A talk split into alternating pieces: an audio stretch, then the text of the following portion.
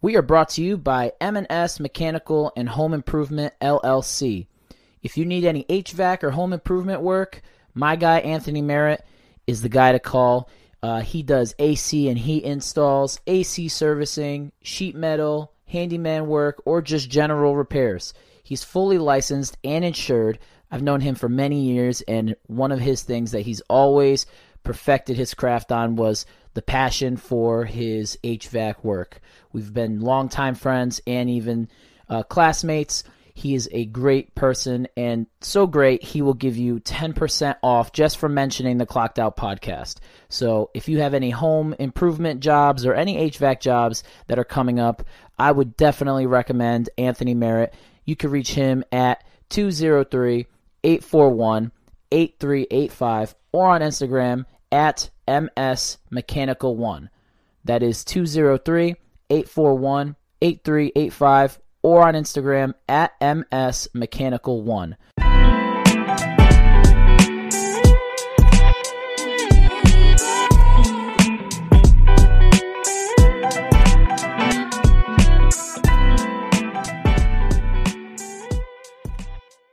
Welcome back to the Clocked Out Podcast.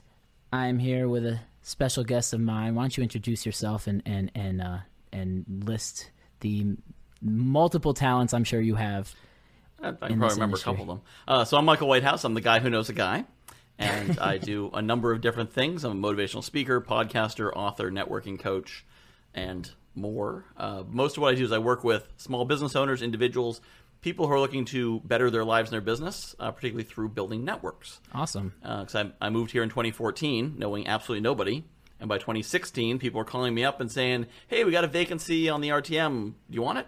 Hey, we, uh, you know, we should you should join the Rotary Club. You should join this. You should join that." And I realized I was connecting people who had lived here for generations to other people who lived here for generations who didn't know each other. Right. And I said, "I seem to be doing something here." Yeah. Yeah. It's all about who you know. Yes. You know what I mean? And um, I'm glad that uh, the post that I posted on the Groton page really panned out, and I Mm-hmm. met some great people. Um, met some. Met, met met like a few not so great people, you know, just uh, keeping it you know professional. But um, yeah, no, it was a a welcoming experience to be back. I used to live here from 2013 to 2016. Uh, then I moved to Europe and did a little backpacking, had fun, and came back to America, moved back to my hometown, and, and I find myself with a career opportunity and back in this area and reconnecting with all my old friends. And it's a really good feeling. I, I love this this area. Um, it's been nothing but nice to be back. Yeah. I love it. Um, so let's talk about uh, your motivational speaking. Like, when did you get involved in that? How did you get involved in that? Um, and really, like, uh, you know, what what uh, what kind of different things do you do with that? Well, so I've always enjoyed motivational speakers. Uh, you know, there, there's some people who are like, "Oh, you're drinking the Kool Aid, and you're you're just, uh, you know, you just getting, you know, you're just listening." To, and I'm like, "Yeah, yeah, I am. I love drinking the Kool Aid. Love Kool Aid. I mean, not real. it. I don't like real Kool Aid, but I love drinking the Kool Aid." So, you know, all the way back in in uh, college when I worked for Vector, which they sell the knives, the Okay. uh, network marketing knife company. I go to the conference, and they'd be all the music and the rah rah rah and the thing, and I just love that that energy. And even when I started to learn, like, oh, this opportunity is not quite what I thought it was, but the energy there was just so cool. And I was like, I want to be on that stage. I want to be that guy. Uh, I still have not gotten to the point where I can be on the stage and be that guy. But uh, because I really got into it formally, I mean, I've been doing it. My, my, I have a YouTube channel that goes back to 2008 Hmm. Oh, Okay. where I've been sharing this. yeah, kind of you stuff mentioned that. Yeah, that's that's pan- a Yeah. that's a long time. so when the pandemic came, the magazine I was publishing became a much less tenable uh, business concept, gotcha. and I, I tried to make it work, but I also started discovering some some coaching concepts and some coaching sales strategies. And I've kind of always wanted to be a coach. I like helping people. I like solving their problems. I'm really good at like a problem comes in front of me. Right. And I'm like, ooh, problem. Let's let's make it work. Yeah. yeah. And just kind of having that mind to fix other people's problems nice. more than my own, but other people's problems I'm great with. So I I kind of started leaning into that and realized the magazine wasn't really going to be a fit for me anymore, Gotcha. and that freed me up to do what I've always wanted to do, which is the coaching. With that, the the motivation. And so at the beginning of this year, I launched a podcast called um, Morning Motivation, which is a two to five minute morning motivational podcast. So most of my motivational speaking is through podcast form. Gotcha. Uh, and then I do some speaking, which is more educational, teaching, networking strategies, sales strategies, Awesome. those kinds yeah, of things. I mean, honestly, I took public speaking in college, Mm-hmm. and it is not easy. It is not easy for uh, those who think it is. Uh, congratulations Hmm. on that, but I, I have not found um, a way to properly go about it without feeling a, a little bit uncomfortable. You know what I mean? so, so you want to know the, you know what the secret is? What's that? Do it a lot. Yeah. in 2003 i started a rocky horror picture show cast mm-hmm. so i was the director i uh, auctioned off the the you familiar with rocky horror and the What's that? you familiar with rocky horror picture show Rocky Horror Picture Show. I'm not. maybe you're too young wow. Oh wow. Um, so the rocky horror Hey, picture you show could educate me. I, I'm, you know, so, this is so it, what- so it was a what this movie is. that in this in it came out in 1975, and at the time it was so avant-garde and and it was pushing all kinds of mores, and they started having midnight showings of it, and people would come to it and they'd start acting out the parts, and they'd have audience callback lines and all this, so it became kind of a a, a big thing. Okay. and it was part of what sort of liberated our culture um, to be like the fact that people are now more accepting of of trans people and homosexuality and all these Right. alternative lifestyles. Yeah. Rocky Horror was a lot of that. right. So they 'cause- brought that into. Yeah, because people in college would watch the movies and be like, "Oh, this is kind of cool," and you know, you, you cross dress for fun, and and so it kind of became more comfortable. And now, however many years later, was it forty five years later, forty six years later? Now it, it's behind the curve. But you're talking about like what was that? The 80s, 70s. Uh, 1975. Okay, is when it so first yeah, came the out, so- 70s. yeah, so so you know in the 80s and 90s it was oh my goodness that's Yeah, so shocking. Now it's yeah. like eh, Now it's just whatever. normal. Now it's Yeah, second whatever. nature. Um, but but so so would there be live shadow casts and we'd actually get up on stage every week, and so I was the director. I'd often do the emceeing, the introductions, the welcome to the show. I'd do the auction. Um, we'd Nice. auction off an inflatable saxophone, and so I was up in front of a live audience every week for three years. Oh, that's cake. Yeah, Yeah. so- you're, you're getting and and, all and the also experience. and it was a friendly audience because you know it was all they were all Rocky people and, Mm. and but after you after you do that 150 times, when it comes time to actually give a speech somewhere, easy. whatever. Easy piece of just, cake. just talking piece to of people. cake. And- Exactly. And, so you know in Facebook Live same way, Right. You know I've talked in front of a live audience, so I'm just talking to a camera now. Hey, Like, yeah. I whatever. So- mean, any any experience helps. Yep. Yeah, Any and I've, I've experience helps. probably done maybe three or four hundred videos since the pandemic started. Wow. Um, so Since the pandemic started. Yeah, 'cause And I- how I- many videos like total? Probably in the thousands. um, probably under a thousand. Oh, okay. um, 'cause I, I was getting close to daily for a while. Wow. Uh, but, you know- Daily is tough though. Yeah. That's a lot. But man. but for people who are like, oh, I, I I can't, you know, I don't know how to do a Facebook Live. I don't know how to do video. It's just do it. yeah. You know, doing 300 is easier than doing 10 Right. because your 10th one, you're still like, okay, let me make sure I'm saying the right things. Mm-hmm. Let me plan out. Now when I do a Facebook Live, I have a vague idea of something I kind of want to talk about, Right. and I go live. Yeah, that's And- it. And, and- you know, uh, j- honestly, like, um, my friends are trying to get into podcasting, and um, actually, I shouldn't say trying. They definitely are. They have their shows, and um, but I say trying because um, they want they want to know like how it is to talk to someone so naturally and not stutter and like let things just roll, like conversations just roll while maintaining okay, I'm on camera, I'm on the microphone, the eyes are on me right now. You know what I mean? So it's like uh, naturally I'm just I'm a talker. You know, uh, I'm Portuguese, so that's all we do is talk. we drink, we drink and talk. You know, so um, i- it's uh, it's a good quality to have, and it's not something that you could teach. It's just like muscle memory. You know, Yeah, just do it. Yeah. Well, and, and like what we're doing here, being actually at a table. This is the first interview I've done at a table. Really? In uh, er, um, hmm, uh, the first eleven episodes of the Guy Who Knows a Guy podcast, I did in person, and then uh, all the, uh, yeah, a few of those interviews were in person, and then the pandemic hit, so I relaunched it. Right. So then it was over ZenCaster. Yeah. Um, which is all remote, and and so there, when we're doing video, I like. You know, you want you want to talk about being self conscious. There's a video of me on the screen. Yeah, so So, I'm you're- watching yeah. myself talk. Like Yeah. Mm. I'm, I'm aware there's a camera over there, but I, I don't see myself on it. I Right. just see a camera. whatever. exactly. Yeah, Um, so I'm not really. It's it's not in my awareness. it's it's crazy because somehow, some way, I um, was able to keep it face to face.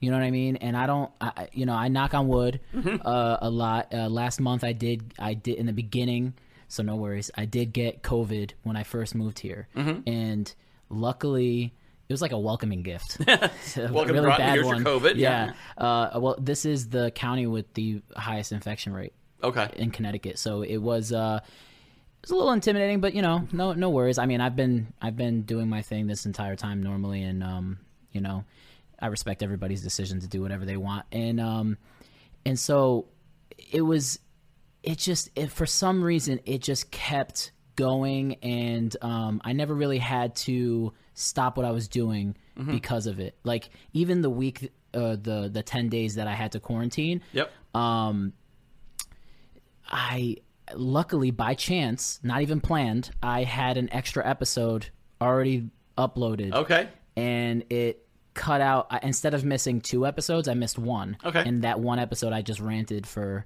i don't know maybe 20 minutes by you go. myself Yep. so it's like it would you know knock on wood Mm-hmm. but you know everybody's safe and we we we do i cater to everybody if if guests you know feel a certain type of way about things uh, you know you make it work if Yeah. you really want it Well, and, and for me, I've been a lot more careful because I have a wife and a daughter. Right. Uh, and of course, my daughter can't get vaccinated. And, um, and if if I get sick and my wife's exposed um, before the vaccine, she then have to stay out of work for two weeks. oh my god it's a Um, nightmare and the whole quarantine. So, like the, the downstream effects, even if I was only mildly or Right. asymptomatic or whatever. So, yeah, w- we were we were fully like locked down for a very long time. But partly Hmm. 'cause I, I didn't have to be right um, going online has been one of the greatest blessings I've had yeah um, because what it did is it pushed me out of the comfort zone of when I was publishing the magazine. I mean, I BVM is a great company to work for, Okay. and I love working with them, but it's not my company; there you it's go. someone else's thing. Yeah. and it's a good thing. If you Yeah. don't have your own thing, best version of media, great company to work yeah with. for sure But I was working their track, their way, and I am not an orthodox individual.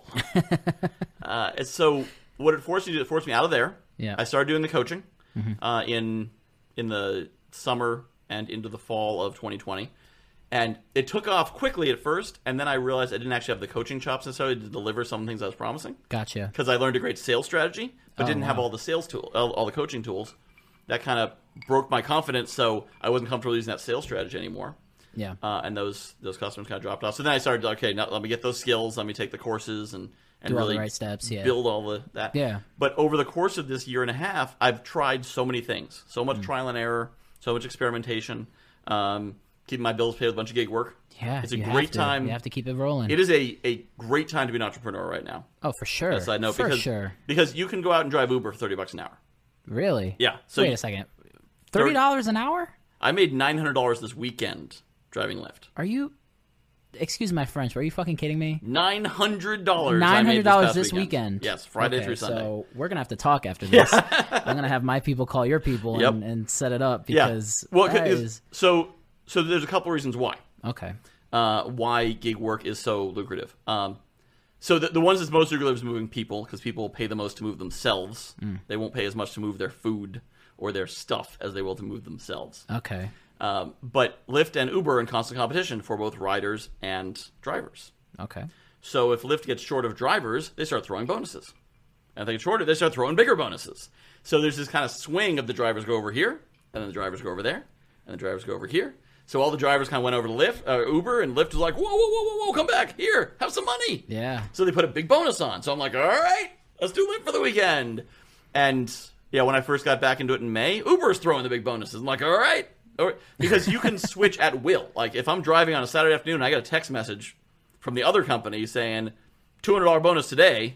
Well, buy Lyft over to Uber. Yeah. Yeah. It it is the epitome of of the market. And workers usually don't get the benefit of the market because there's so much friction. If you want to leave your job and get a new job, you got to interview and you got to go through the process and the background check and the this and that and the whole thing. Mm. Um, and it, I mean, right now, if you're working at McDonald's and Taco Bell offers you two bucks an hour more, then they'll fast track it and they'll, like like they'll fill the paperwork out and you're hired that day. Yeah, for but sure. normally it's a it's a thing.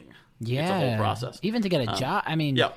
Now, if you try to get a job right now, anybody is hiring. Yeah. anybody is hiring. Yep. If you've always had a dream of working at Starbucks, well, guess what? You Yep. will. You could walk out of your interview with a job. right. Uh, and it's it's crazy that that's. I mean, I can't go anywhere now Mm-hmm. without having like uh, maybe like to get a coffee or whatever. I'm talking like strictly entry level positions. Um, but I can't go anywhere without not seeing somebody. You know what I mean? Like there's no there are no workers at these places and it takes triple the time sometimes. So your fast Mm-hmm. Yep. food's really not that fast anymore. And um it's it's crazy the world we're living in. Yep. It is. It's crazy But- how but but you could use that to your advantage too. Oh yeah, no, and and that's um, actually I'll, I'll get back to that. But but normally switching jobs, even in a a good market like this, is tough. There's still a process. There's a bit of a risk. With the gig work, you can have DoorDash, Lyft, and Uber on your phone. Wow. And if you're like, you know what, I'm sick of dealing with people. You turn off Uber. You turn off DoorDash. You turn on DoorDash. Mm-hmm. You start delivering food. Right. You know, I feel like uh, traveling across the country. You turn off DoorDash. You turn on Roadie. You know, and and What's Roadie? Uh, Roadie is a uh, package delivery service. Pa- oh. It is probably the least lucrative per hour that I've seen. Um, but if you want to, like, if you ta- just want an excuse to travel, yeah, because you can do it anywhere because it's it's items, it's not people. Oh, so- yeah, you can get on Roadie and you'd be like, I feel like going to Texas. So just find things that are going in that direction, right. and and it's you, you see a map of what what's how far it's going and an arrow pointing the right direction. all this with the incentive of or the incentive to buy a nice car Yeah. because you're gonna if we're all, with all these miles you're putting on and all that you're gonna Yeah, yeah, you, you want to get something like a used Honda Civic. You know, you don't want a Ford F one fifty. You don't want a BMW. well, i don't think you could drive could you what like what are the standards for driving with people as far as like uber and lyft like Uh, you have to have a decent looking car has to be right within six years or seven years. Really? Yeah. oh so it's so it's got to be fairly new It has to be new-ish, yeah. But, Okay. but yeah, DoorDash, you don't even have to have a car. You can do it on a bicycle. You can do it on a scooter, What? moped.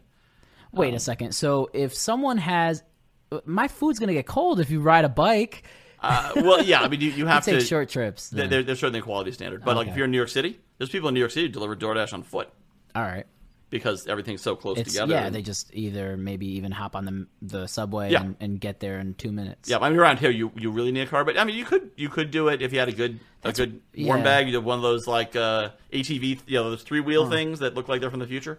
Um, you zip around in one of those or a yeah. No, motorcycle. they do look or, like little mini spaceships, but uh, Yep.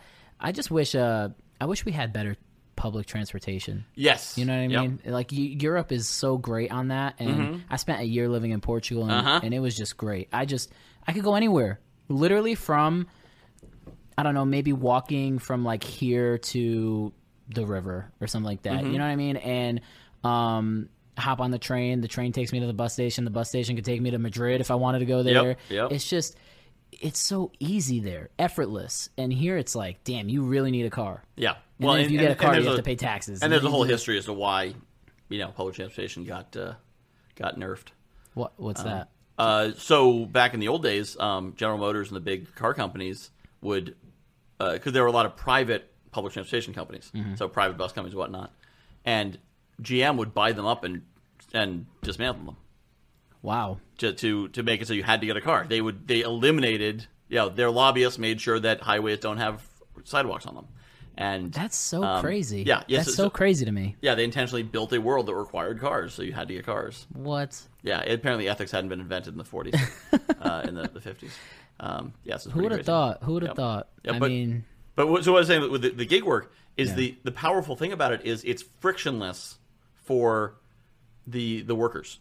okay. So it's it you can be fired frictionlessly. Yeah. From a job, um, and not entirely because it it's weird if like like if if you or I have a job, we feel like we can be fired at any moment. Mm. But that guy in the next cubicle who's not doing his job, well, we got to write him up again. Then we got to write him up. We got to document. We got to this. We got to that. So apparently, only good people can get fired easily. Yeah. But but in theory, you can be fired at any time for anything. For sure. Um, but if you go to trying to find another job, good luck. Whereas with these gig things, you can have all the apps in. You've already done your background check. You're ready to go. You can switch at will. You just do your cycles. Yeah. You So just- so it, it'd be as if you know you're working for McDonald's. You get tired. You know your boss yells at you. You walk out the door and walk over to Wendy's and finish the rest of your shift over there. Right. Hmm. You can absolutely do that in gig work, and that that creates a market uh, market for labor, which is a free, real free market, like an Adam Smithian free market, where people are paid what the market demands, right. and people aren't going to going to deal with what they have to deal with for Uber for twelve bucks an hour. It is. It is a. f- It, it, it's a luxury now to work for, like you said, these little Mm-hmm. gigs because you could just switch and, um, I feel like other than besides ha- having to have a car Yep. because you know that's the only real I I mean and a background check. Yep. Those are the only and they'll two rent real- you the car. What's that? They'll rent you the car. So you could rent a car. Yeah, yeah. If, if you have a clean driving record, a clean background, um, it's like two hundred twenty dollars a week, Jeez. and they'll rent you a car What? because they want drivers. If, if all it takes is renting you a car, But it comes out of your pay. yeah, you have to pay for it. Right. Um, but actually, it's so two hundred. I I think it's it's uh, 200, 220 a week. If you compare that to buying a car, financing it, uh, so that that includes maintenance and insurance. Oh, okay. It's like renting a car. you know? okay. Um, so for two twenty a week, that's eight eighty a month.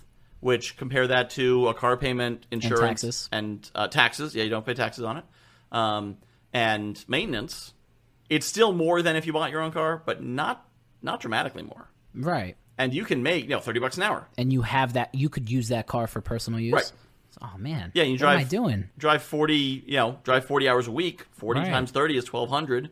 Um, now you do have to make sure you're set up like a small business. Okay. uh, because there's no withholding. So if you're not if you're not uh, counting your miles and and keeping your deductions, you're going to pay fifty percent in taxes. Right. But if you do deduct, it's fifty eight cents a mile. There you go. So every, and and on average, I think I make like eighty something cents a mile Jeez. because I, I you're not paid for every mile you drive. You're only paid for the miles. Right, you- right. But so you make like eighty something cents a mile. I can deduct fifty eight. So you do the math on that. What the taxes look like yeah. and and that's pretty good. And so what what's been huge about this is in the beginning I was like, hey, I got to get clients, I got to get these one-on-one clients, and I got to make the money because otherwise I'm gonna starve. And then I started doing gig work, and my my perspective pulled back. Instead of being Right. like, all right, I got to get a client right now, it was all right. Hold on, what can I do in six months that'll make something instead of six hours? Try to rush. Yeah. Yeah. So no. now I talk to a client, I'm like, I can work with you or not, you know, whatever. whatever you want to do. Eh, It's no big deal to me. If, if if you got cold feet, we'll talk again. whatever. Not going anywhere. um, but I, I so I'm now focusing on these projects that are going to come to fruition in uh, in February and June and you know next year sometime. I can experiment. I can iterate. And the best part about that is that you get to plan it better. Yes. You know what I mean? Like Yep. it's not like it, it's not something that you just put together last minute. You could actually thoroughly Yes. plan. Yep. Yep. And that's something that I'm currently working on with a, a couple other of uh, creative people, and we're Mm-hmm. you know I don't want to spill the beans too much yet because we we do have some crazy ideas coming out that could possibly change the change the lives of of my me and my friends There and, you go. and really get to the next level and I, I- you know i- anything's better if you put time into it though I, I genuinely feel that Mm-hmm. Yep. so the more time you put into something the better quality it's going to be Mm-hmm. just like my best man speech at my brother's wedding Yep. i hate public speaking but but uh, i put probably about like a month or two into that speech now, granted, I did change it up like on the spot, Yeah. last minute after a few of these whiskeys, but uh, no, it was it was probably one of the best speeches that I could come up with, Mm-hmm. and it was perfect timing because of putting the time in. And you could translate that into your projects that you do with clients and, and different um, ideas like that. You could actually put the time in to make sure they're absolutely at the best that they could be. Yep. Well, and, and one of the, the big things besides time is putting money into it. That, That, yeah. that, has been a big a big mindset shift. Is one of my my big mindset shifts recently is going from the mindset of ten thousand dollars is a lot of money to ten thousand dollars is not that much money. right, Now, if you find yourself with an unexpected bill for ten thousand dollars, yeah, it's Yeah, a, that's lot of money, to everyone. But if what is between you and some successful business thing is ten thousand dollars, it's not a nothing. lot of money. that's nothing. Uh, you know, because a, a, I, I I talked to the bank at one point um, about something I was looking didn't end up doing it. It was a franchise thing that would have cost ten thousand dollars, and I I was talking about you know what it would take to to do that, and they're like, oh yeah, you would just we wouldn't bother to make that a business loan. It's only only ten thousand dollars. That'd be a personal loan. Um, so What? we just check against your credit, and, and uh, yeah, you'll be fine. Um, and, and beyond, you know, if the bank wanted to, That's not- yeah. maybe you don't have good credit, or maybe for whatever reason um, you can't do it. There are people out there, you know, individuals who, you know, business people, real estate investors, entrepreneurs, whatnot. Mm-hmm. If you have a solid idea and can explain what that money's for, they'll put up the money. Right, Because- they want some. Yep. Right. well, yeah, because there's there's uh, different you know different things I'm working. There's one thing I'm working on. It's uh, is actually there's another partner I have who brought up the, brought the money. I'm bringing the I'm doing the interviews. It's going to be a, a summit. So um, my partner didn't want to be on camera doing all the interviews and whatnot. Gotcha. She- she's like, you should do that. And I'm like, yes, I should. um, but and and yeah, the return is going to be like three at least three x Oh wow. on the investment. So, yeah, i- i- in the book Rich Dad Poor Dad, they talk about the idea that poor people work for money, rich people make money work for them. right. So it's about that, you know, r- rich people, rich mindset, not necessarily millionaires, but people, you know, entrepreneurs, Mm. they've got some cash and they're like, where can I put this cash? To make Yeah, more cash. They're not looking to get a 3% in a CD. No. They're looking to get 3X. You Oh, know, yeah, for they're looking sure. to turn 10,000 to 30,000 in six months. And the key thing is, that I think a lot of people don't realize, because most people are like, oh, I, I tried investing once, I lost everything. never going to do it again. Hmm. Is you win in business the same way you win in a poker tournament. Okay. So if you're playing, you play one hand of poker, it's luck. Yep. You know, you draw two seven. All right, you Yeah, lose. yeah. Like, what can you do? But in a poker tournament, you get dozens of hands, and so it's making sure you fold on the two seven. But when you get, you know, the good hands, properly bluffing and getting the, all the money you can out of your opponents and keeping that one going and knowing how far to push and how far not to push, Mm. um, and that's everyone has the same luck in a tournament, basically. I mean, Right. you know, at the right moment, do they have the better hand? There's, Right, right, there's right. always a little Yeah, factor of yeah, luck. yeah. But the way you consistently win is you make sure that your wins pay off big and your losses don't cost too much. So, for example, there's there's a lot of programs I'm I'm coming across that I'd say probably have an 85% chance to turn 10,000 into 30 to 100,000. Um, you know, different types of courses like uh, there's one called the Million Dollar Book Launch. Yeah. So you pay them ten thousand dollars. They got a whole team. You write a book. Um, they teach you how to promote it and how to build the launch and how to get the partners and the, the affiliate partners and the program and that, the whole thing. Um, and it's probably you know eighty five percent chance you'll make at least six figures off the ten thousand dollar investment. That's a lot of work. It's yeah, not of like course. You have it's to- not you get have rich to- quick. Oh, for sure. Um, Can't just but- go out and make a book. Yeah, but it's a big, you know, big payoff. Hmm. And uh, I, I'd say probably, yeah, 80, 85%. So if you do just one, 15% chance that you you lose.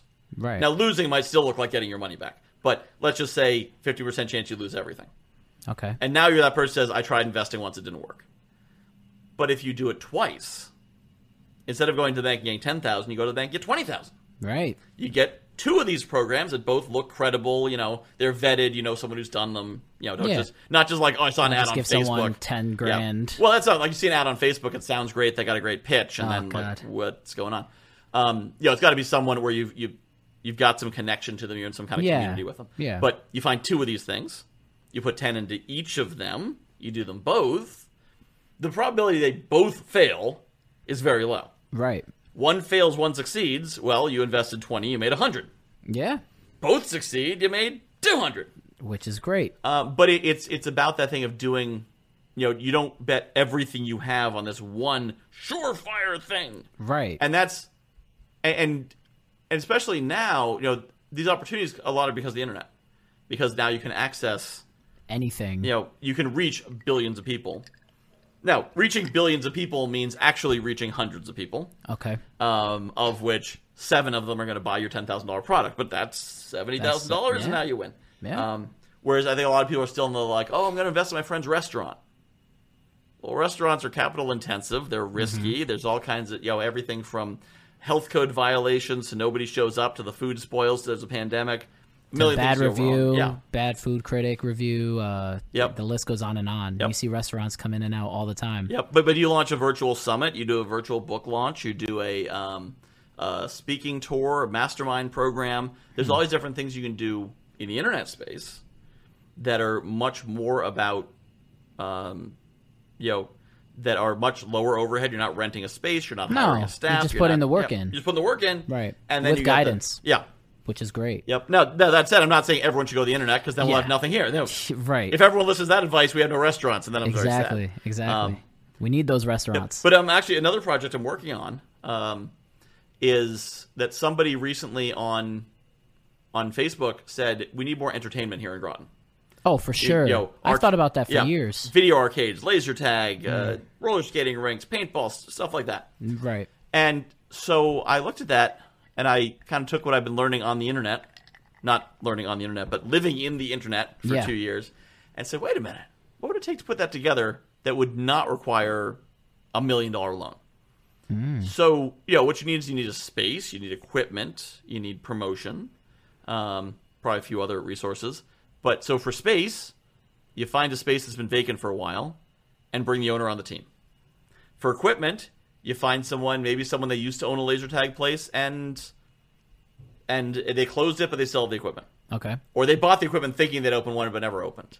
Um, or just someone who always thought it'd be cool to have enough equipment for you know. Just to do it in their yeah, backyard. th- well, because that, that's the thing with, with both laser tag and paintball. yeah. is is it's not that expensive to have enough equipment for like twenty no. people No, no, not at all. because Um, you don't need a it's a laser tag facility can be as nice or as simple as you want it to be. All the equipment is stuff you wear, so, you know, the vest, and the gun, Yeah, oh and like, I'm the sure the the computer equipment software. for 20 people probably be like around maybe a thousand, yeah. maybe a thousand. Yeah. So, so you know, someone's probably got it lying around, um, or there's companies that lease arcade machines. That's true too. So there might be a company that got a warehouse full of equi- full of machines that are just sitting there. They'd be willing to roll them out as a partner for a revenue share. Um, if they lose, they lose. You know, the cost of shipping them out there and shipping them back. If they, don't win, lose they, much. if they, win, they have a continuing interest Right. and a functioning business. Um, so I started thinking about like, what if we got everyone together? Because if you do it the traditional way, well, you got to risk a lot for the rent and risk a lot to rent these machines and risk a lot. But Right. if you get the people in who don't, it's not a high risk for them. Oh, for sure. So I'm thinking about like get together these collaborative partners, and I have no idea what form it'll take. I don't know. I've, there's a few buildings that fit the requirements Mm-hmm. um, that have been empty for a while, and they've got local owners.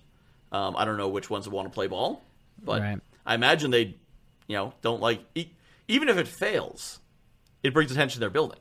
right. So if they make no money, Any new business Yep. is gonna, especially in a town like Groton, Mm-hmm. a city like Groton. Like I, I've, I've noticed that everyone goes to other places Mm-hmm. for their entertainment, for their relaxation, for their drinks, for their food. Like people go to New London and, and they go to Westerly and they go to Mm-hmm. Stonington and all these places. It's like, why can't Groton have that as well? You know, like Well, we I mean- have a lot to offer here, and you know more technically- than I do. because Technically, you're from- mystics, technically half of mystics in Groton, but yes, Right. yeah, they're not going to Groton City for a drink. Right, you're absolutely right. Um, well, they, they go to Forty Thieves. Forty Thieves. I do yeah, have a fair yeah. number of people go to go there. But but yeah, it, it's not that kind of destination because it doesn't have well, and, and what it does have is, is bars and restaurants. Mm-hmm. Um, so it doesn't have like Montville, Route 85 in Montville. That's where the cool stuff is. Okay. Dinosaur Park, Technology Museum, indoor go karting, axe throwing, actual racetrack. We also need space for these things. Right. So, so that, that's why Yeah. Route 85 in Montville is where all that stuff is. Gotcha. Because the land's cheap. Yeah. And no one's ever, no one drives up Route 85. So I tell people about, like, you know, there's an indoor go karting track up there? A what? No, I Where- didn't know where? that. You know, there's a dinosaur park up there? A what? Where? Who? Yeah. What? Um, so, I mean, that's part of it is they've got the space for that. But laser tag requires, what, 2,000, 3,000 square feet. Um, we've got multiple places in downtown Groton that are 10,000 square feet or larger that have been empty for years. Like the it, like this is what's this over here? Like a roller roller rink or something like well, that? so, Or so you that place, formerly- the issue was the building was falling apart. Oh, Um, yeah, we, we have buildings that aren't falling apart and don't have water pouring through the ceiling. Yeah, yeah the, right. the roller rink. Um, what happened there was that the the guy who owned the the re- rink didn't own the building, ah, um, and apparently, and of course now I'm talking out of school on video, but I'm pretty sure what you don't have to say happens- anything you don't want to. No, I, I think what happened was he actually wa- offered to buy the building, and then the, then the guy who owned it wasn't willing to sell it, and so it ended up closing because the building wasn't being maintained. I just saw something on on the page Yeah. about it potentially being a brewery, like getting opened up into a brewery. There's a new fencing around it, construction well, fencing. And that sometimes happens where you have a building owner who says, I could make more money off this building being something else. So I'm going to, I'm not going to kick you out because I don't want to be the bad guy. I'll just stop maintaining it until you move out. Ah, there's always leverage. uh, yeah. There's always leverage when you're the Yep. owner. Well, and then that's what's happening in, on Thames Street Okay. is you got all these empty buildings and nobody noticed wants to that. sell first Ah, because the buildings aren't worth that much right now because there's no activity on Thames Street. The first one that sells is going to sell to someone who wants to make something happen.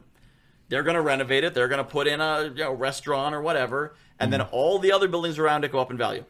Right, but aren't these properties at the moment with the housing crisis, i- if we could call it a crisis? Mm-hmm. Uh, well, I mean, the market's just booming right now. As if you're a seller, um, wouldn't that make these values on these properties go up anyways? Well, they're commercial properties, So, so what's the difference? Uh, So well, it's a re- diff- I mean different market. residential. Yeah. Yep. Okay. So not so the market for commercial is not really as Right. as 'Cause high it- as residential. Well, 'cause it has to be has to be fungible. Right. So you can't live in a commercial property. yeah. So people that need Yeah. housing, um, they're not going to go there. And what's happening in the residential market? There's there's a few things going on. One is a lot of people moving like out of the cities. They want to get out of New York and out of the major cities, but also uh, a lot of the moratoriums on evictions and foreclosures had a huge impact to the market Right. because foreclosures. When you get foreclosed, that house goes right on the market. Well, if you can't foreclose people, those houses aren't going on the market. So that created some. I was getting outbid when I was apartment hunting. I was getting outbid on rent. Yep. On rent, people are are bidding for higher rents. Like I'll pay Uh-huh. you 300 more than what you listed this for just to move just if you promise me I get it. Yeah. And these are all people like I, I talked to my realtor, I talked to um, a lot of peop, uh, landlords that were um, you know, you know, considering me and and they were like, I'm I'm not gonna lie to you, these are all out of state people. Mm-hmm. They're all out of state people coming and they are willing to pay top dollar Yep. until, you know, they get their place. And it's just it's mind blowing to me. Well, well, I mean, you have someone moving out of New York, and you know, in New York, uh, Oh, they don't care. yeah, yeah, it's a what a, a 400 square foot studio for 1500 dollars a month. Right. So they come up to Groton and they see 1500 dollars a month for a three bedroom, and they're like, "Oh my god, that's like free!" This apartment in New York would be probably like thirty five hundred. right? It's ridiculous. Yeah. So they're they're definitely um they don't care. They, Yep. they'll pay. and and then of course the other thing that happens is uh, well around here we have we have like electric boats hiring and um, so that's that's shifting a lot of people moving up and people love the area so when they Right. retire from electric boat they don't leave when they retire from the navy they don't leave Hmm. they stay and they buy a house uh, or they stay in their apartment so so even because a lot of people work for electric boat for three four five years build their resume and then work somewhere else Yes.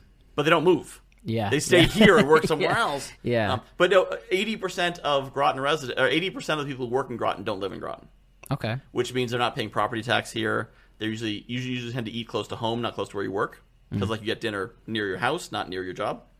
Um, so we're losing out on a lot of revenue. So I'm, I'm also on the economic development, economic development commission here in town.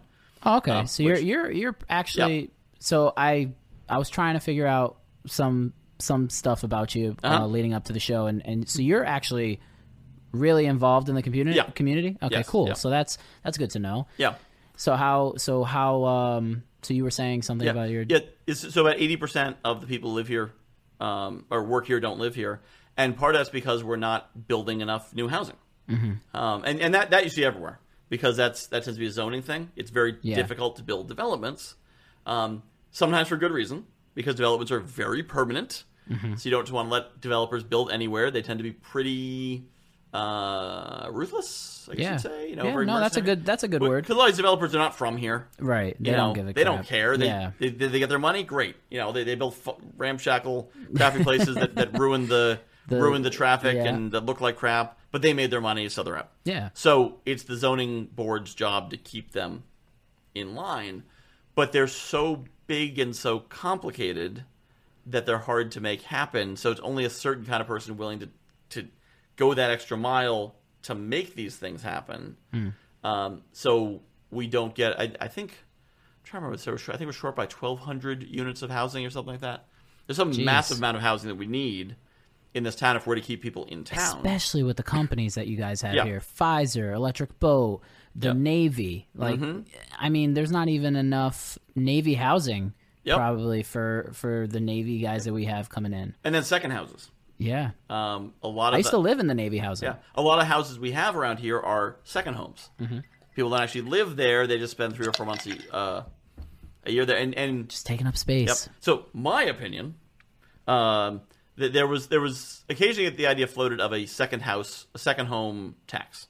Oh, Um, you know, tax surcharge on homes people don't live in. So if you're whatever your residency is somewhere, else, and a lot of people love to make their residency Florida because the taxes are cheaper. Yeah, So to yeah. save on taxes, well, you want to have the Groton community, but you want to live in in Florida.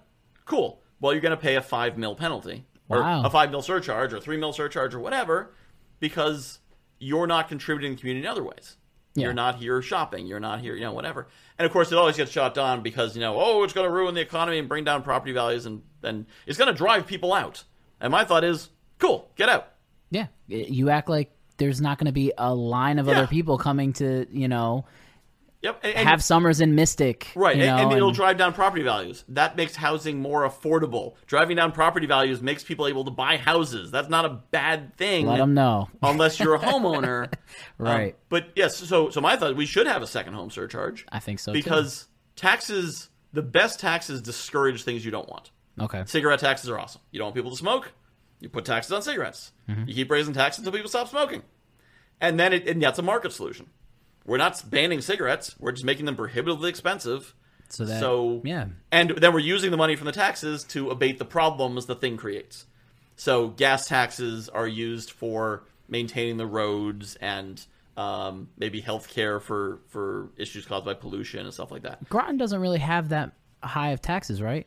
Uh, not, not they compared pretty- to other towns. I mean, Yeah. if you talk to people in Groton, uh, they're Well, you could talk to me. I I, Yeah. I lived in Naugatuck. yeah they're, they're prohibitively high. But yeah, if you actually actually look Naugatuck at has the data, fourth worst mill rate in Connecticut. yeah, our mill rate's like twenty four. It's not Okay. and I think it's 20, 27 in the city. Yeah. Um, but it's you know, it's, it's not that high. And the services we got for it, I mean, our parks and rec are incredible. Our police department. Oh my God, this community is great, and Yep. and the, the the things that Groton offers, you know, it, Mm-hmm. Yep. it's Our, our schools are fantastic. oh my God, yeah, yeah, it's so much better, so much better, and not just good, but innovative. yeah. Because you can put a lot of money in a crappy school Mm-hmm. uh, and still have a crappy school. But we have a really innovative school system. Shout out to Waterbury. yeah, My cousins, they hate they hate the school system there. They hate it. They all went through it. Their kids are going through it now. They just hate it. It's you could you could put and Waterbury has the highest tax like I think the highest mill rate in Connecticut a- as far as like property tax, car tax, everything like that is just it's so high and it's like I just saw something on uh, Facebook actually about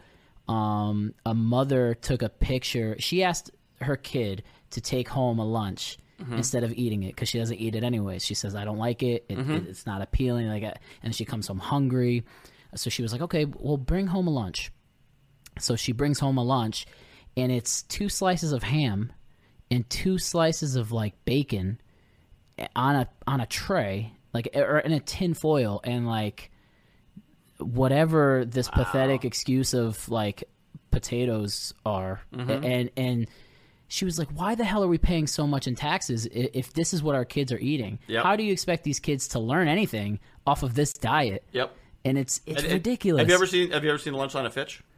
no. So at Fitch, there's it's three or four lunch lines um, with different options. So there's like a taco line and a salad line and Jeez. a pasta line. Um, Where the hell was this when I was a kid? Yeah, it's a, gr- I was in there. I'm like, can I eat here? Yeah. Um, and the other thing is that that uh, I, I think currently there's st- they still have the grant from the government, so all the lunches and breakfasts are free for all the students. wow. Um, but even without that, it's you know school lunch prices, two bucks or something, Yeah. two and a half bucks, like something super cheap, and the lunch program self-supporting. So this incredible array of options and choices that's it's ridiculous. dirt cheap, and and, and part of it, it it has to do with how restaurants work. If you know you're going to have 700 people through your restaurant every single day, it's much easier to make it to, yeah. to make it profitable because you don't you have much less waste. oh, for sure. Um, but you know they have these incredible options and incredible, and they they bring in like locally grown produce and it's and, ridiculous. and it's just incredibly well done. And and, and there's and, it, partly, partly because there's one incredible superhero, um, who I believe his name is Ernie. I can't remember his last name. Uh, who's in charge of the food service program? it's ridiculous, though. Um, it's and just does an ridiculous. amazing job. A- a- And, and the fact that Groton is less taxes Mm-hmm. than Waterbury, but higher quality in most things across the board. Yep.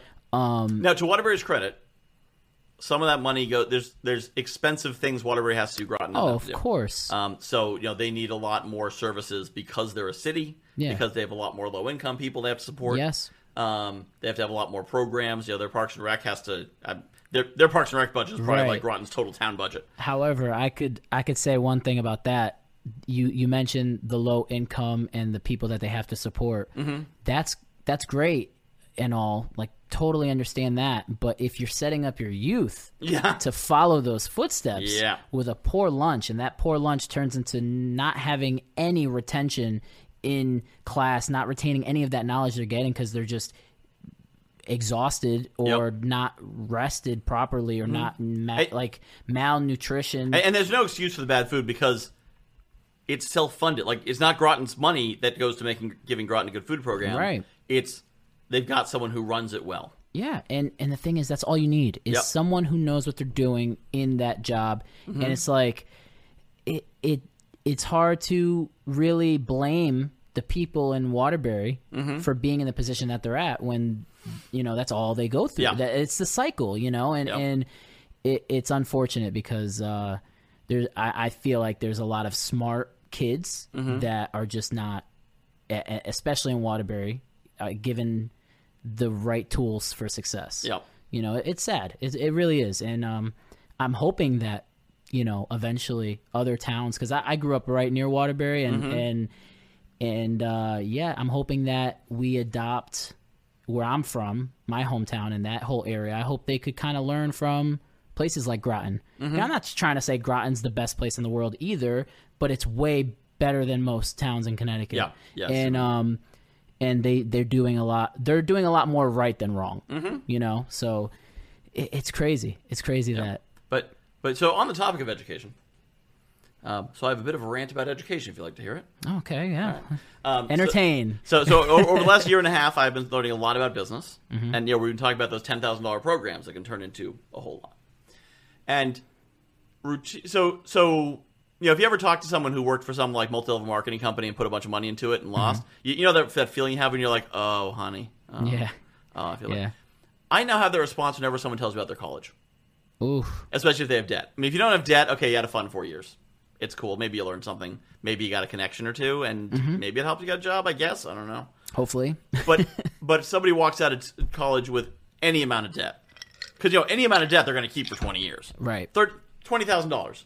It's still going to take forever to pay it off. Two hundred thousand dollars, forget it. I know people who can't buy a house because they have too much college debt. They can't Yeah. start a business because they have too much college debt, and you know they're buried under this. So when someone comes out with a degree and it's college debt, it's like, oh, oh, I'm sorry, because they got it- it's and and that's the response you give when someone got scammed.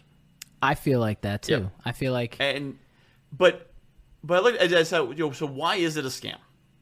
It's a scam because they're not being taught anything they need to know, and it's pretty ridiculous because the whole idea is go to college, get a good job, live a good life, right. which stops at go to college because everything after that is BS. So you're willing to spend two hundred thousand dollars to go to a, go to a college, fifty thousand dollars a year now apparently, which blows my mind. It's ridiculous. Um, but it makes sense, you know, with the ten percent increase, twenty years. Yeah. Yeah. So you're willing to spend two hundred thousand dollars to go to college. Well, there's programs out there that have an eighty-five percent chance to make you hundred thousand dollars that cost ten thousand dollars. Yeah. So you take your two hundred thousand dollars, you buy five of those programs. You take the rest of the money; it pays your living expenses for four years, and it pays for some academic program. Okay. Um, but the academics aren't your typical academics where you learn English for the love of language because that's why we study Shakespeare. In the 15th century, when the humanities first became taught the way we now teach it in college, it wasn't because they loved language, it's because they loved money. And when you study the classical writers, they were really good at convincing, really good at re- writing clearly, really good at strategizing, and so you learned studied that. So when you went to the into the business world, you were really good at it too Right. uh, and you learned how to write eloquent letters that convinced people to do things, and you learned how systems worked, and you knew- learned how to communicate effectively and build relationships and network, and that's how you know the Medici's and everyone else like them. You you say though, but you say um, just take that two and invest it in something else. Now, it's a lot easier to get approved for um, student loans than it is for personal Ah, loans. yes. Hmm. So why don't you explain that situation? Because it's not there like we you our have problem. that. Yeah. So so so one of my my long term goals, because I don't like to have dreams anymore. I like to have goals. Okay. Uh, one of my long term goals is to create a college on this model where the the idea would be you get it accredited because you have the academics, which would be you know robust that you know, you have you have PhD professors um, teaching real history, English, math, all this all the academic stuff, but with the focus on anytime a student says why do we have to learn this, the professor damn well better have an answer Right. because you're not going to say because English is beautiful. Yeah. Yeah, we're not here for beauty No. we're here to learn something we need to know. Now, you're going to learn the beauty of language so you can use it, become a great copywriter, a great salesman, a great speaker, a great negotiator. You're going to study history because you want to learn how things break and how they screw up and what, how people are crazy. Um, because every lesson you need in business is in history. Yeah. You know, study the French Revolution. You know everything you know, know need to know about business and how crazy people are. Mm-hmm. Um, and and and you know, there's so much you can learn there that's really practical. Yeah. If you're focused on practicality and not beauty of language and the importance of history and the and the elegance of math, like okay, yeah, cool, it's beautiful and elegant and important. What's it for? What can we do with it? Right. And But but so so the model would be to strap on this business side, and I've also considered approaching a local college as building this into the program. yeah. Uh, I don't know if it would work because the way their financial system works, but so with these programs, they're often ten to fifty week programs, depending on what they are. Um, probably twenty to fifty week programs. So you put in your ten thousand. You do this. You're hands on. You're learning something. And remember, if you go to college, you spend ten thousand dollars, you get nothing but Right. knowledge. You're de- you guaranteed not to make money. Nothing in college makes money on purpose because money is dirty. So you, you spend ten thousand, and if one of the five of them makes money, then you've paid for your entire four years of college with this program, Mm-hmm. and probably more than one of them will because it's a proven system, and you're simply replicating something that's been done. You're learning how to do it, and instead of coming out of college two hundred thousand dollars in debt, you come out with two hundred thousand dollars in cash. Yeah. Um, so thi- Sounds all good. yeah, so thi- this is my What's the catch? the challenge of getting accredited Right. turning into a real school. What what I'm planning to do actually is, is get a bunch of these programs I know that are reputable, that are trustworthy people that I know Gotcha. who are are vouch for, bring them together into one program. Mm. Where basically instead of going on the internet and being like, oh, I don't know what I should buy, you've got five that were where collectively we're like all five of these are great. It's what do you like doing? You know, this one's building a profitable podcast. This one's a book launch. This one's a summit. This one's Yeah. uh, uh, making money speaking. Uh, you know, pick the one that you resonate with. Some be like, I love writing, I hate speaking. Well, you probably shouldn't do the speaking one. Yeah, for You know? sure. I hate writing, I love speaking. I just find it I find it crazy that um other countries just do it so much better. And um so so my story as far as my college career goes was I had um I really wanted to get my bachelor's degree in construction management. And I wanted to cuz my my brother works for a very reputable company and he could get me in like that and in a good position and um you know, it's good to to be related to people and to know people and and the only about. requirement the only requirement was you need a bachelor's degree. I said, okay, I can make that happen. You know, did my two years at a community college close by to here. I'm sure you know it. And um, and so when it came time to prepare for my move to, um, I was going to go to Central. Uh, I there was a problem with two courses that I could not pass. And courses that my brother told me specifically that I would not be using on a day to day basis and if s- and if I do, maybe very minimally. I- And those two courses were pre-calculus or calculus, the the whole thing together, and um, chemistry. Mm-hmm. I couldn't get through to those two. I couldn't Construction management. for construction management, running a job, organizing contractors to come in and out, scheduling, budgeting, working with the architect and the engineers, and making sure the job runs fluently. I don't understand how, I, I mean, and the craziest thing, you know, working with prints and making my own prints, going through the CAD programs and, and doing all these different hands on and like there's actually substance that I'll be using in these courses. All those courses I passed with flying colors, and it's almost like a talent kind of got wasted because of two courses. Yep. it's ridiculous. I tried them both twice, and I still couldn't get it. It didn't click in there, you know. Like it's just Well, a- and and that is, it, it, well, it's, the talent's wasted. So you know, from the economic macroeconomic perspective, you are now probably working below your potential. oh for sure, So if you w- if you should be worth one hundred and forty thousand dollars a year to the economy, now you're worth you know eighty thousand or whatever it is. a lot lower yeah, you're- you're, you're you're you're not producing what you could be producing for sure. Um, in a field where there's not enough people doing that, 'Cause I know construction is, is one of those areas where Mm-hmm. Construction's definitely they're, they're, they're short. lacking right now. And, and there's a few places where this you know was bad. The school shouldn't have made you do courses you couldn't pass ar- that arbitrarily that didn't have anything to do with it. The company shouldn't have required you to have a piece of paper that didn't mean anything. exactly. Uh, so But with that company, you can't blame the company too much for that is be, you know because how else are they going to vet certain people to get the job Yeah. how especially at an entry level like position like that that's h- a lot higher than most you know you're running and uh, significantly more important and Mm-hmm. the responsibilities are a lot greater Yep. um how do they find if if if you don't have that piece of paper how are they supposed to find yep. the Well, one And, and this is where the this is where the apprenticeship model works well. right Um, so instead of because I, I am a a huge I, I'm I'm a fan of unpaid internships except for a lot of the problems with them, um, which is mostly that a lot of people can't afford them. Uh, but again, given my growing disdain for traditional education, if you're willing to give someone a loan to live in a dorm and drink every week, why can't you give someone a loan to live in an apartment and work an unpaid internship? right won't you learn more in the unpaid internship? And, and you know, ha- you, you have some requirement of they have to learn something or whatever. But the great thing about an unpaid internship or an apprenticeship, which is really what it is, is they get to learn how you work. If they like you, they get to teach you what you need to know. And then at the end of it, they're like, all right, we just, we just invested a whole bunch into you. We think you're pretty good.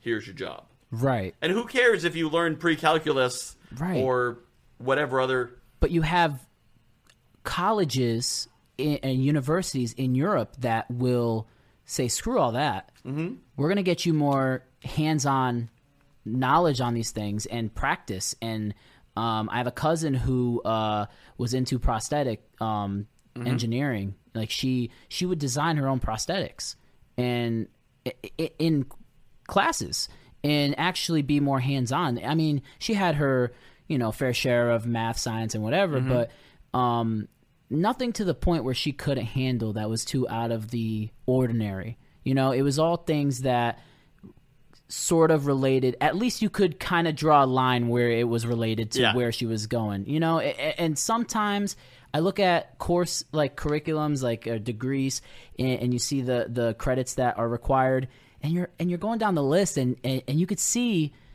Like, okay, I understand why this is here. I understand why that's there, but why is this here? Why is this course here? You know, what what the hell am I going to use this for? Yep. and it's it's just so sad because you have i'm sure you have many other people like myself Mm-hmm. who just said fuck it i'm gonna go do something else And, and the number of stories of people who you know, heartbreaking stories. They go fifty thousand dollars in debt, Right. And then they can't finish school, that's and now even they worse don't have a degree, and they're in debt, and it's and, and they learn nothing useful. right So they didn't learn anything. Mm-hmm. They didn't get the piece of paper, but they got the debt. It, it's it is a that's the worst case scenario yeah. It is a nightmare situation. Um, yeah, I, I at this point, unless somebody's like, I want to be a doctor, I want to be a lawyer, I want to be whatever, and they have a clear idea of exactly what they need to do to get all the way to the end, I wouldn't recommend someone go to college. Right.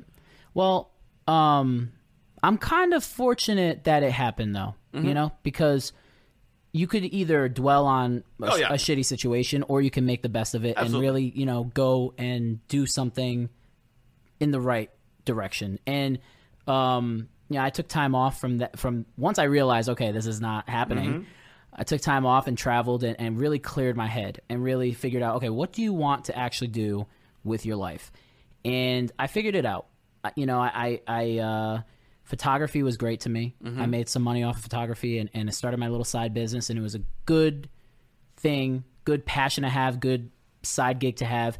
And then also, I stumbled upon podcasting, which surprisingly enough, I only learned that podcasts existed like last year. Mm-hmm. And um, it's been good to me. And once I realized, okay, I want to make this into something, I just need to find that something.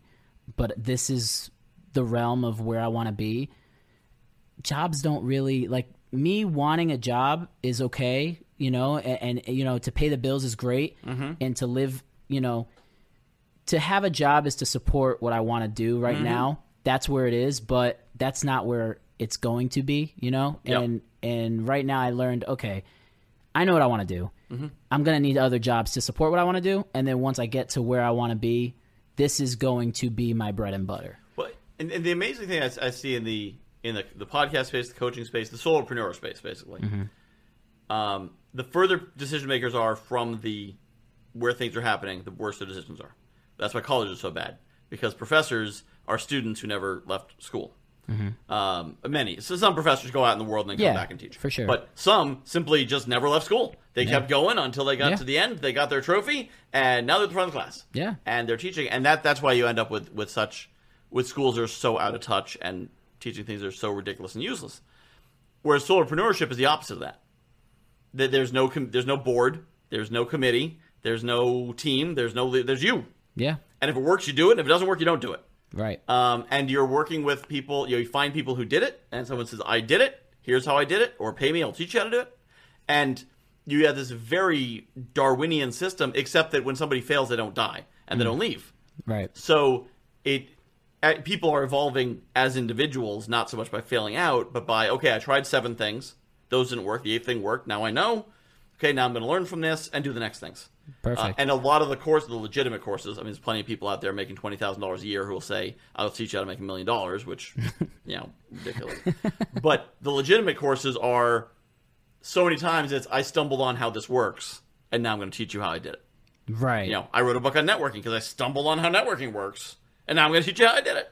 Right. Uh, and so, th- so there's there's so many things like that, and it, and it's it's amazing to watch because it's the complete opposite of traditional education, which is we're going to teach you a bunch of crap that we think is maybe important, I guess, because it always has been. Um, to this is what I did three years ago that I'm still doing, and now I'm going to teach it to you. And like, let, I, I can show you. As if the world sat still for those three years. Well, I yeah, but but no, I'm still doing it that way. Um, right. For example, so I, I use a, a platform called InfluencerSoft, which is a I don't even know what you call it, but it's like an all-in-one course creator coach platform. It's Okay. got uh, funnels, emails, websites, landing pages, um, all that, and their templates that they offer, which are great, fully usable templates, are their templates. So if they show you a landing page, and, and they usually don't even strip their stuff out of it. So their landing page template is a template they use for selling Infusionsoft or Influ- InfluencerSoft. They sound a lot like Infusionsoft. Um, InfluencerSoft. So it'll say, you know, InfluencerSoft uh, and the price and the thing and it, like it's their sales page that you can then swap out all the text and the images and the colors Wow. and make it yours. But they're saying this works for us. so here it is. So here it is. You Yeah. can use it too. Yeah. Hmm. Which is brilliant because they already paid to create it. And now they're just making money. now off they're of giving it to Yeah. you. It's a win-win. And now you're like, this content's amazing. Of course it is, because Yeah. what they use is not like they've got their marketing team making the stuff they sell with, and they got some other team making the stuff they Hmm. it's already proven to that you work get to too. use. Yeah, yeah, and and it's so you get a lot of that. Like, here's what I'm doing right now. Like the, the summit I'm doing. I'm Okay. working with a company called 360 Summits. They've done hundred summits. They know how to do a summit. Yeah. They've tried everything that failed. They've tried everything that works. They've got that experience, and I can then leverage that. And that's one of the, the huge things benefit I've from learned. that. Yeah, in the last few years, last few months, one of the big things I learned the idea of strategic alliances and joint ventures. So working with other people, Mm-hmm. um, and the the the epitome of this is basically don't learn things you're bad at, partner things you're bad at Right. or hire if you can do that. But most if most people in the entre- the solopreneur space can't hire somebody, but they can partner with somebody. For sure. Like we were saying with the the video arcade idea, you know, don't just lease a bunch of machines. Partner with the guys who own the machines. Right. You know, Make don't- your life easier. Yeah. Don't learn how to run a summit. Partner with George, who knows how to run summits. Yeah. Don't learn how to launch a book. Partner with Nina, who knows how to ru- who knows how to do book launch. Um, and because if you you know, I could learn how to do it in a year Hmm. and spend tens of thousands of dollars failing. Right. Or because I think a lot of people are like, well, why should I hire someone I can learn how to do it? Because you can hire someone for ten thousand, or you can spend a hundred thousand learning. Exactly. So why don't you just give them the money? They already Yeah. learned. Yeah. That's a Use bargain. it. Yeah. That's that's a cheap way out. And Yeah. it- it's a win-win. I'm sure they're not going to complain about your 10,000. Yeah. Yep. Well, and, and it was brilliant. Most of these models, um, is is once you pay them, you then have a partnership with them, Hmm. which I I love that because off these programs they make way more than ten ten thousand is just showing you're serious, Oh wow. um, and I think it covers like the hard costs of getting started. Yeah, yeah, yeah, yeah. But with most, I, I've seen all these programs where once you do that, now you're working together, and there's going Yeah. to be a revenue share For sure. Now, now, your initial response might be like, "What? I paid for this. I want all the money." Yeah, yeah. But if I'm working with someone, I want them to have a revenue share You want them to be happy and you want 'em to- because, well, not only that, if I give you ten thousand and then I'm going to keep all the money, what's your incentive to do anything after I paid you? Oh no, I mean, nothing. uh, yeah, I kind of want to work hard because I guess you paid me or something. Quality, integrity. no, they have to something. get paid. You ha- there has to be Yep. incentive for everything. But but if it's okay, I paid you ten, and now in the course of this, each of us can make between fifty and five hundred. Hmm. Well, now you're gonna work. yeah, Ten thousand when we get started. Right. now, you're gonna get to work. You're not gonna walk away from this because the real payout is later, for sure. and that that's where the real value is gonna come in. And that's, um, you know, I, I, I attended this event called Strategic Alliance Live, and that's when I really learned about joint ventures, strategic alliances, all that kind of stuff.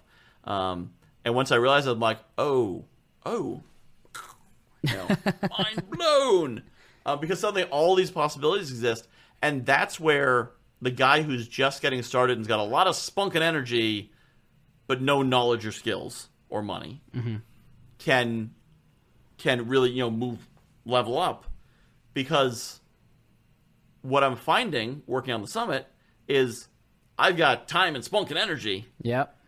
and they've got a system. They don't have time.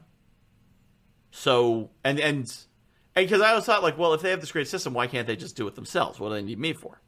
They don't have time. Yeah. They don't want to go out and recruit the speakers. They don't have time. Yeah. For so sure. every and if they hired somebody, how motivated would they be?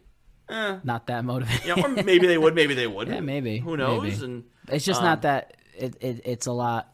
If it's too much, it's Yep. too much for but them. but by making it a product instead of a job, Now you got something. you know, now they're going to pay me way more than they would pay an employee, but they know I'm going to work because I'm my boss. Right.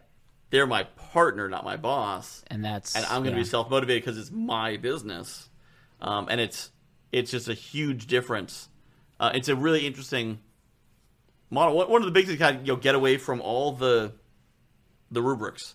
So instead of this like employee and boss, I, there's all kinds of other ways to do it. Partnerships. Um, I forgot what job I had, but they called a they called their employees partners. Mm-hmm. I believe it was Starbucks. okay, They called us partners, which obviously, w- um, yeah, corporate speak. Blah, yeah. blah, but yeah. but I feel like there's a thing behind that. yeah, It's it's not it's it's it's I think it's a an action to make you love your job more. Just Mm-hmm. that, even if it's a little ounce more. Oh, I'm a partner. I'm not. I'm not a crew member. I'm not a. Uh, you know, I'm not just a barista.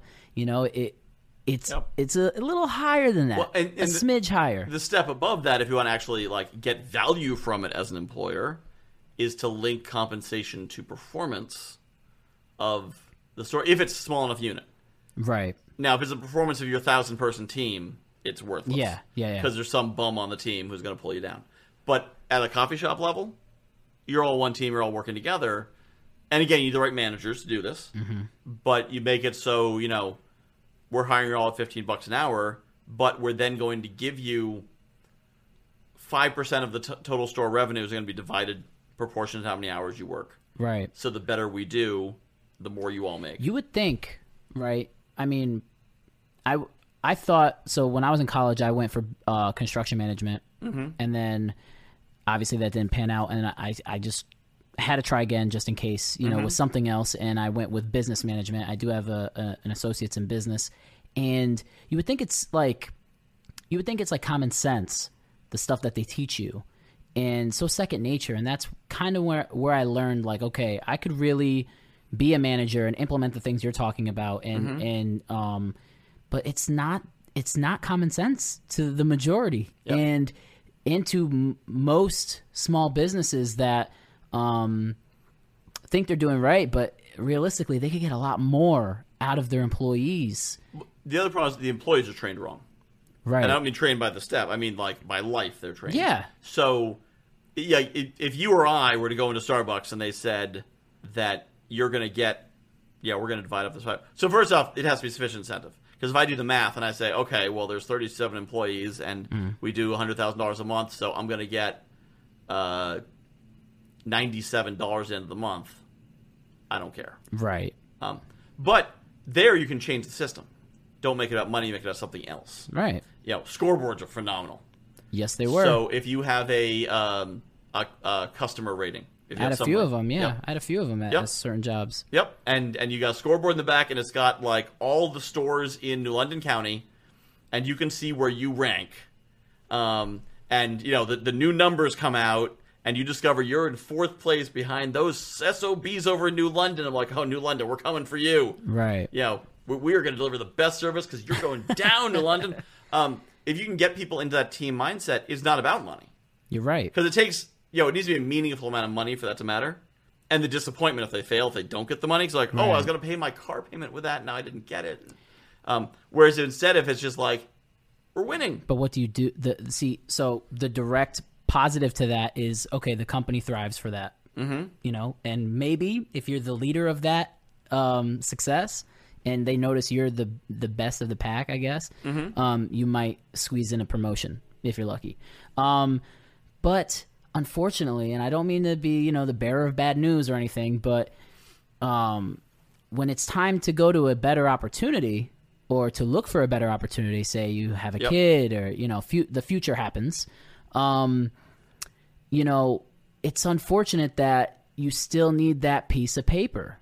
You, Hmm. None of these, n- no one's gonna be like, so were you at the top of your scoreboard? Yep. But so this is a place where businesses can can make use of this. Mm-hmm. Um, so there's often this mindset of like when we lose an employee, we lose Right. because they don't think big picture.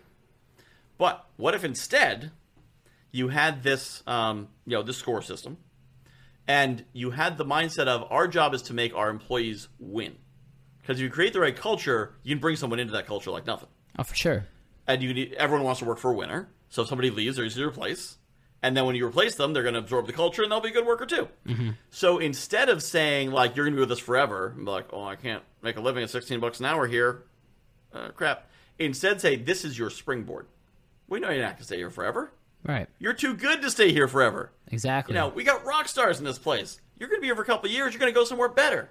And when you do, we're going to send you with a letter that says you know, your team was consistently in the top three out of the 12 in the district. Um, that would and- be worth Yep. putting on the resume. yeah. And, For sure. and, you know, if they call us up, we're going to tell them how awesome you were so you can get your next opportunity because this is the place, you know, think about how college athletes play. I mean, it's changing now, they're finally getting paid.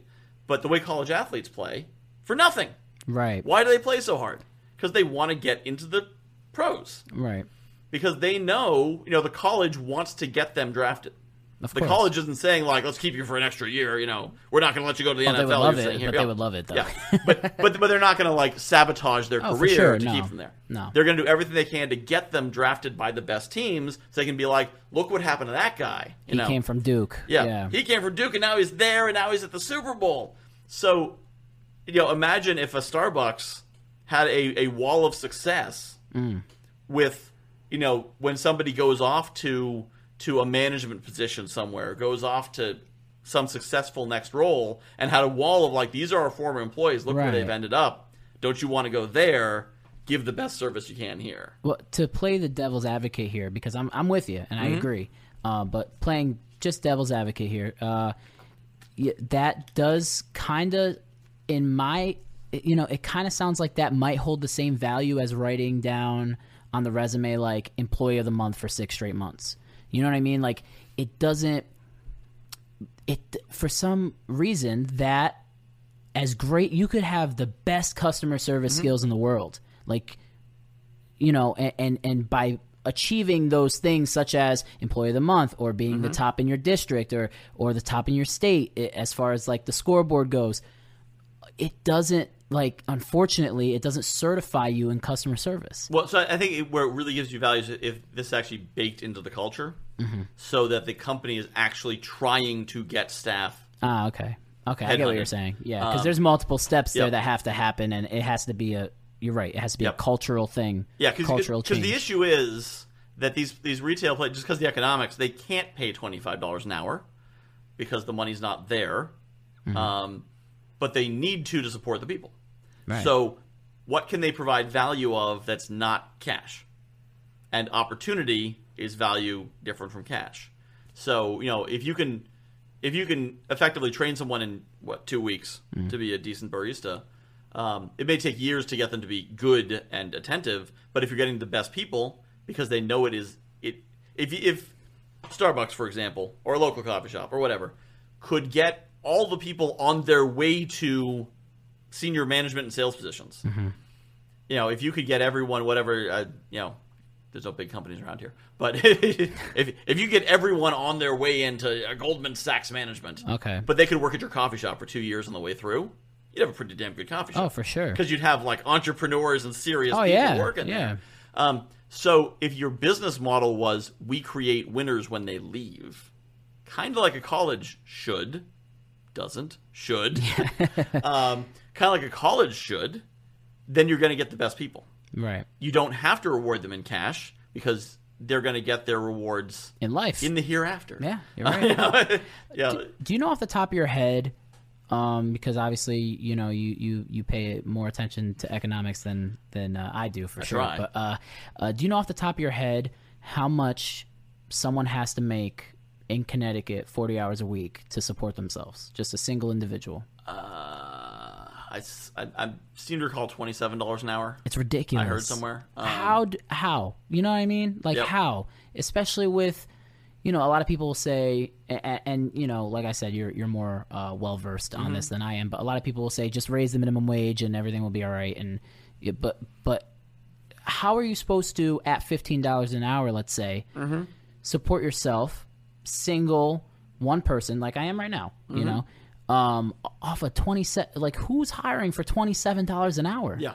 it's ridiculous and the fact that i think i feel like the the way we're going as a country is like you need we used to be the the people that you know got our hands dirty and we're in the trades and, and this and that and then everybody was like oh no no you gotta now you gotta get a degree and and push for that degree and, and get that degree because you know but now everybody got degrees so now like oh shoot we need Yeah. more people in trades and it's i feel like it's like a vicious circle Well, and, and it also comes down to the idea of of work is not appreciated because so the the ethos of the nobility, which then became the old rich, um, has always been what in America we we look to, much as we claim to hate them.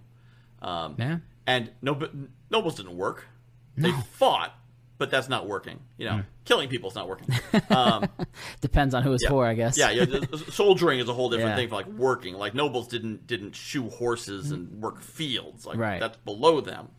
And we've carried that through to this idea of I. So when I when I started driving driving DoorDash last December, I had a couple people be like, "You you can't tell anyone that. No one's going to want you as a coach if they know you're driving DoorDash." why not And for a couple months, I was like, oh, yeah, I better just kind of keep that in the down low. As actually a couple weeks, then I was like, no, wait, hold on. Who do I really want to help?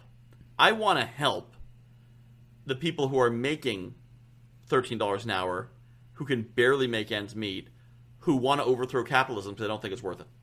right Uh, and, and, you know, big picture, there is a threshold at which when enough people hate capitalism, we don't have it anymore.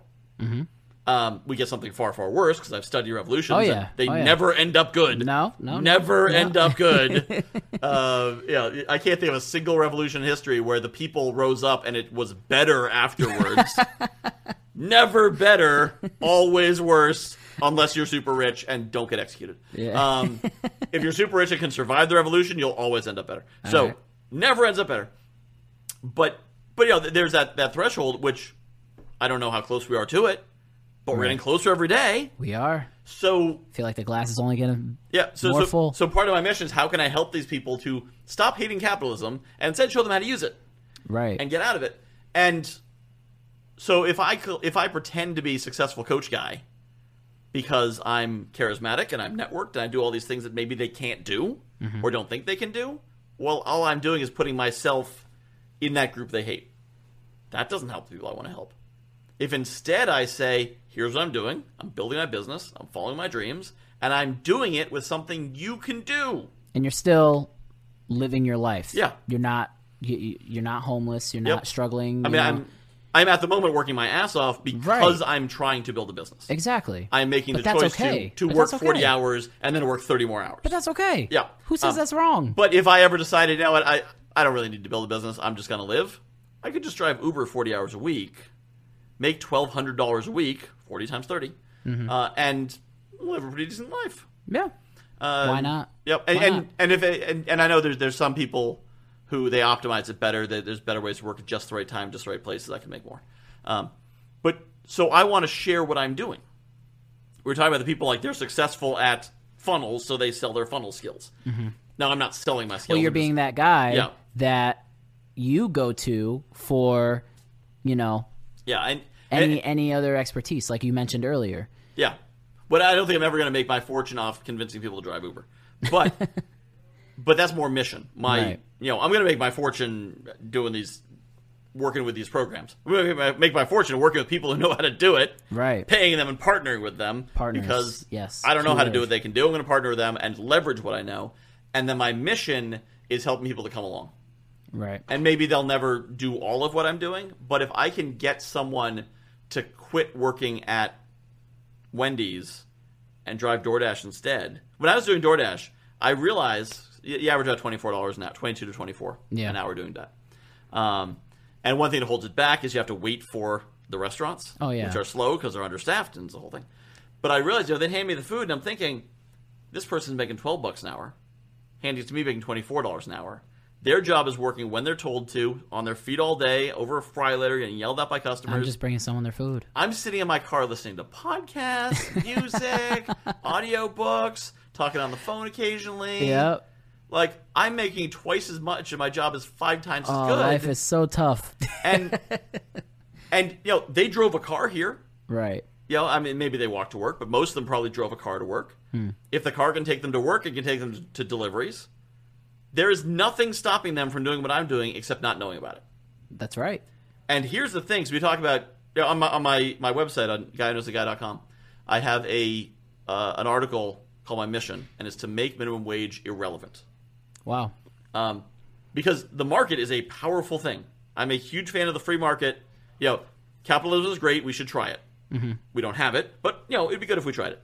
Um, and that's sort of true for capitalism. 100 percent true for free markets. Free markets are great. We should try having one. Yeah. We ha- we don't have one, but it'd be great if we had one.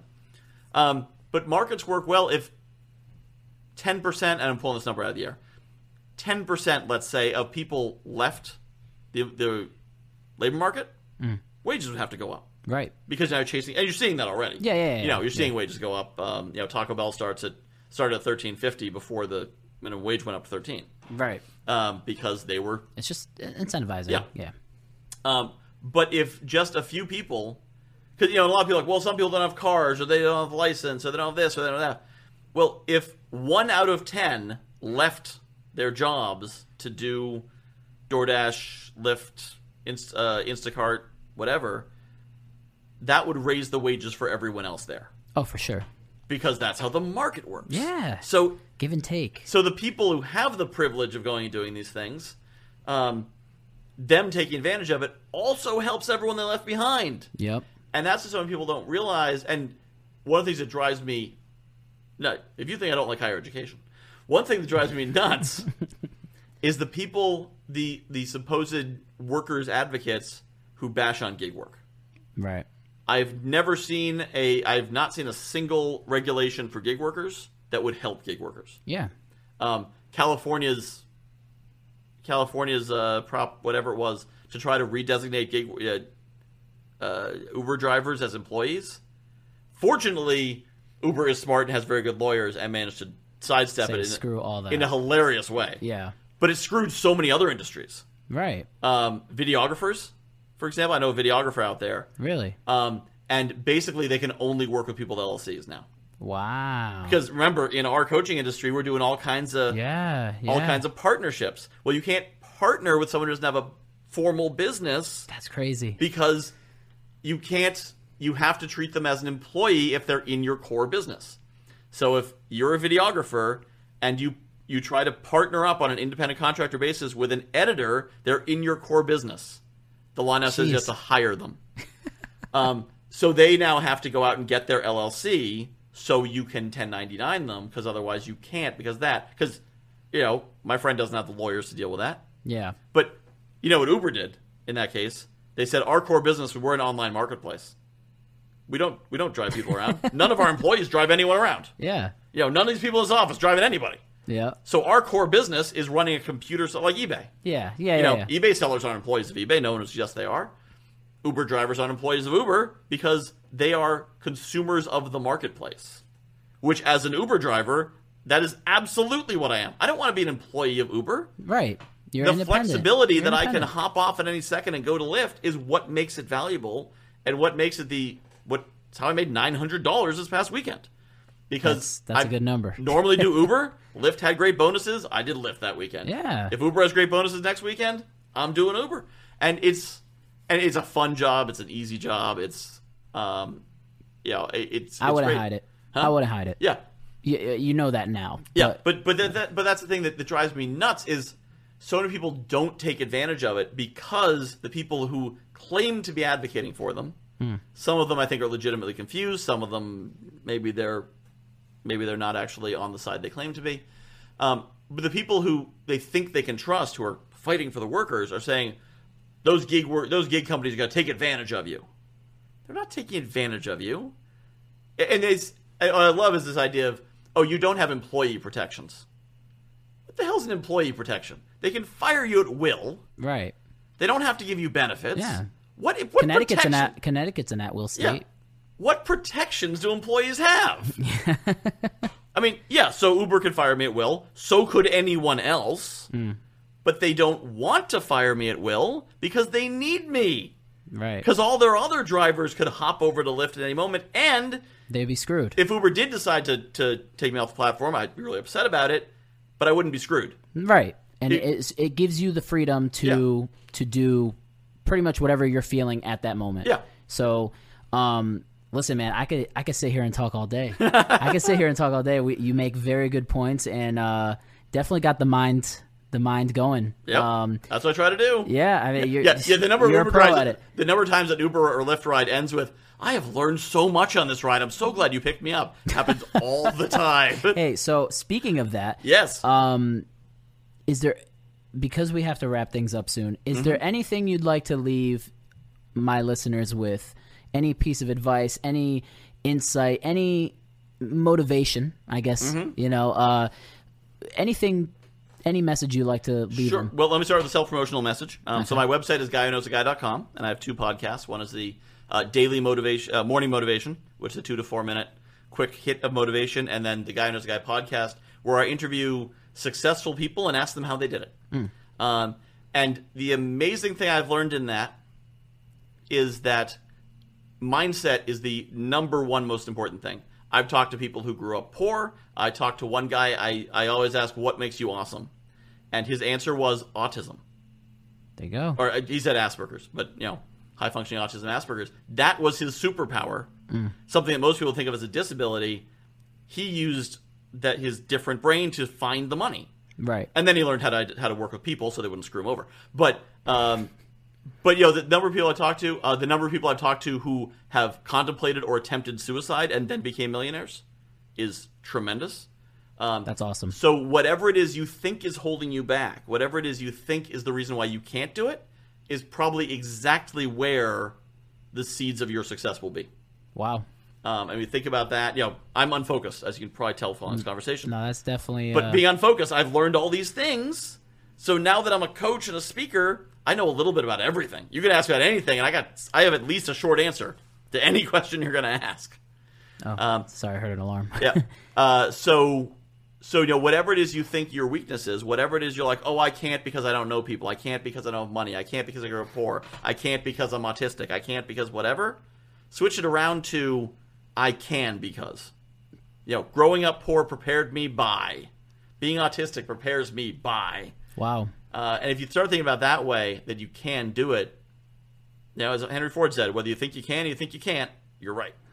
Well, thank you, sir, for being on the show. Um, you definitely got me thinking. Good. And um, I'm sure my listeners are thinking as well. And, and it couldn't be, you know, any, it couldn't have been said any better. So uh, I appreciate you coming. And I hope, uh, you know, maybe sometime in the future we could do this again, maybe All a little right. longer. You know, I, I usually run about an hour and a half, but hey, you know, been fun. It's been hey, good. Maybe, maybe next time a couple more whiskeys, Okay. and, and we'll talk. Be a And whole uh, different kind of conversation. yeah, there we go. yeah. Uh, you you you seem to be an expert in conversing. And Thank I, you. know, and it was a fun, uh, fun conversation with you, a, a good time, and I'm sure my listeners would uh, definitely want you back on. So thank you for coming again, and um, yeah, you know, make sure you follow this man. Mm-hmm. He is uh, very talented, and I'm sure they could seek out advice. Right, reach Absolutely. out to you. Yep. Um, Yeah, I, I do a free 30 minute coaching session for anyone. okay, You can perfect. go to All my website and schedule that. right, and and one last time, your website. Uh, guywhoknowsaguy.com. guy who goes who knows a guy.com all right guys thank you for tuning in we will see you next week thank you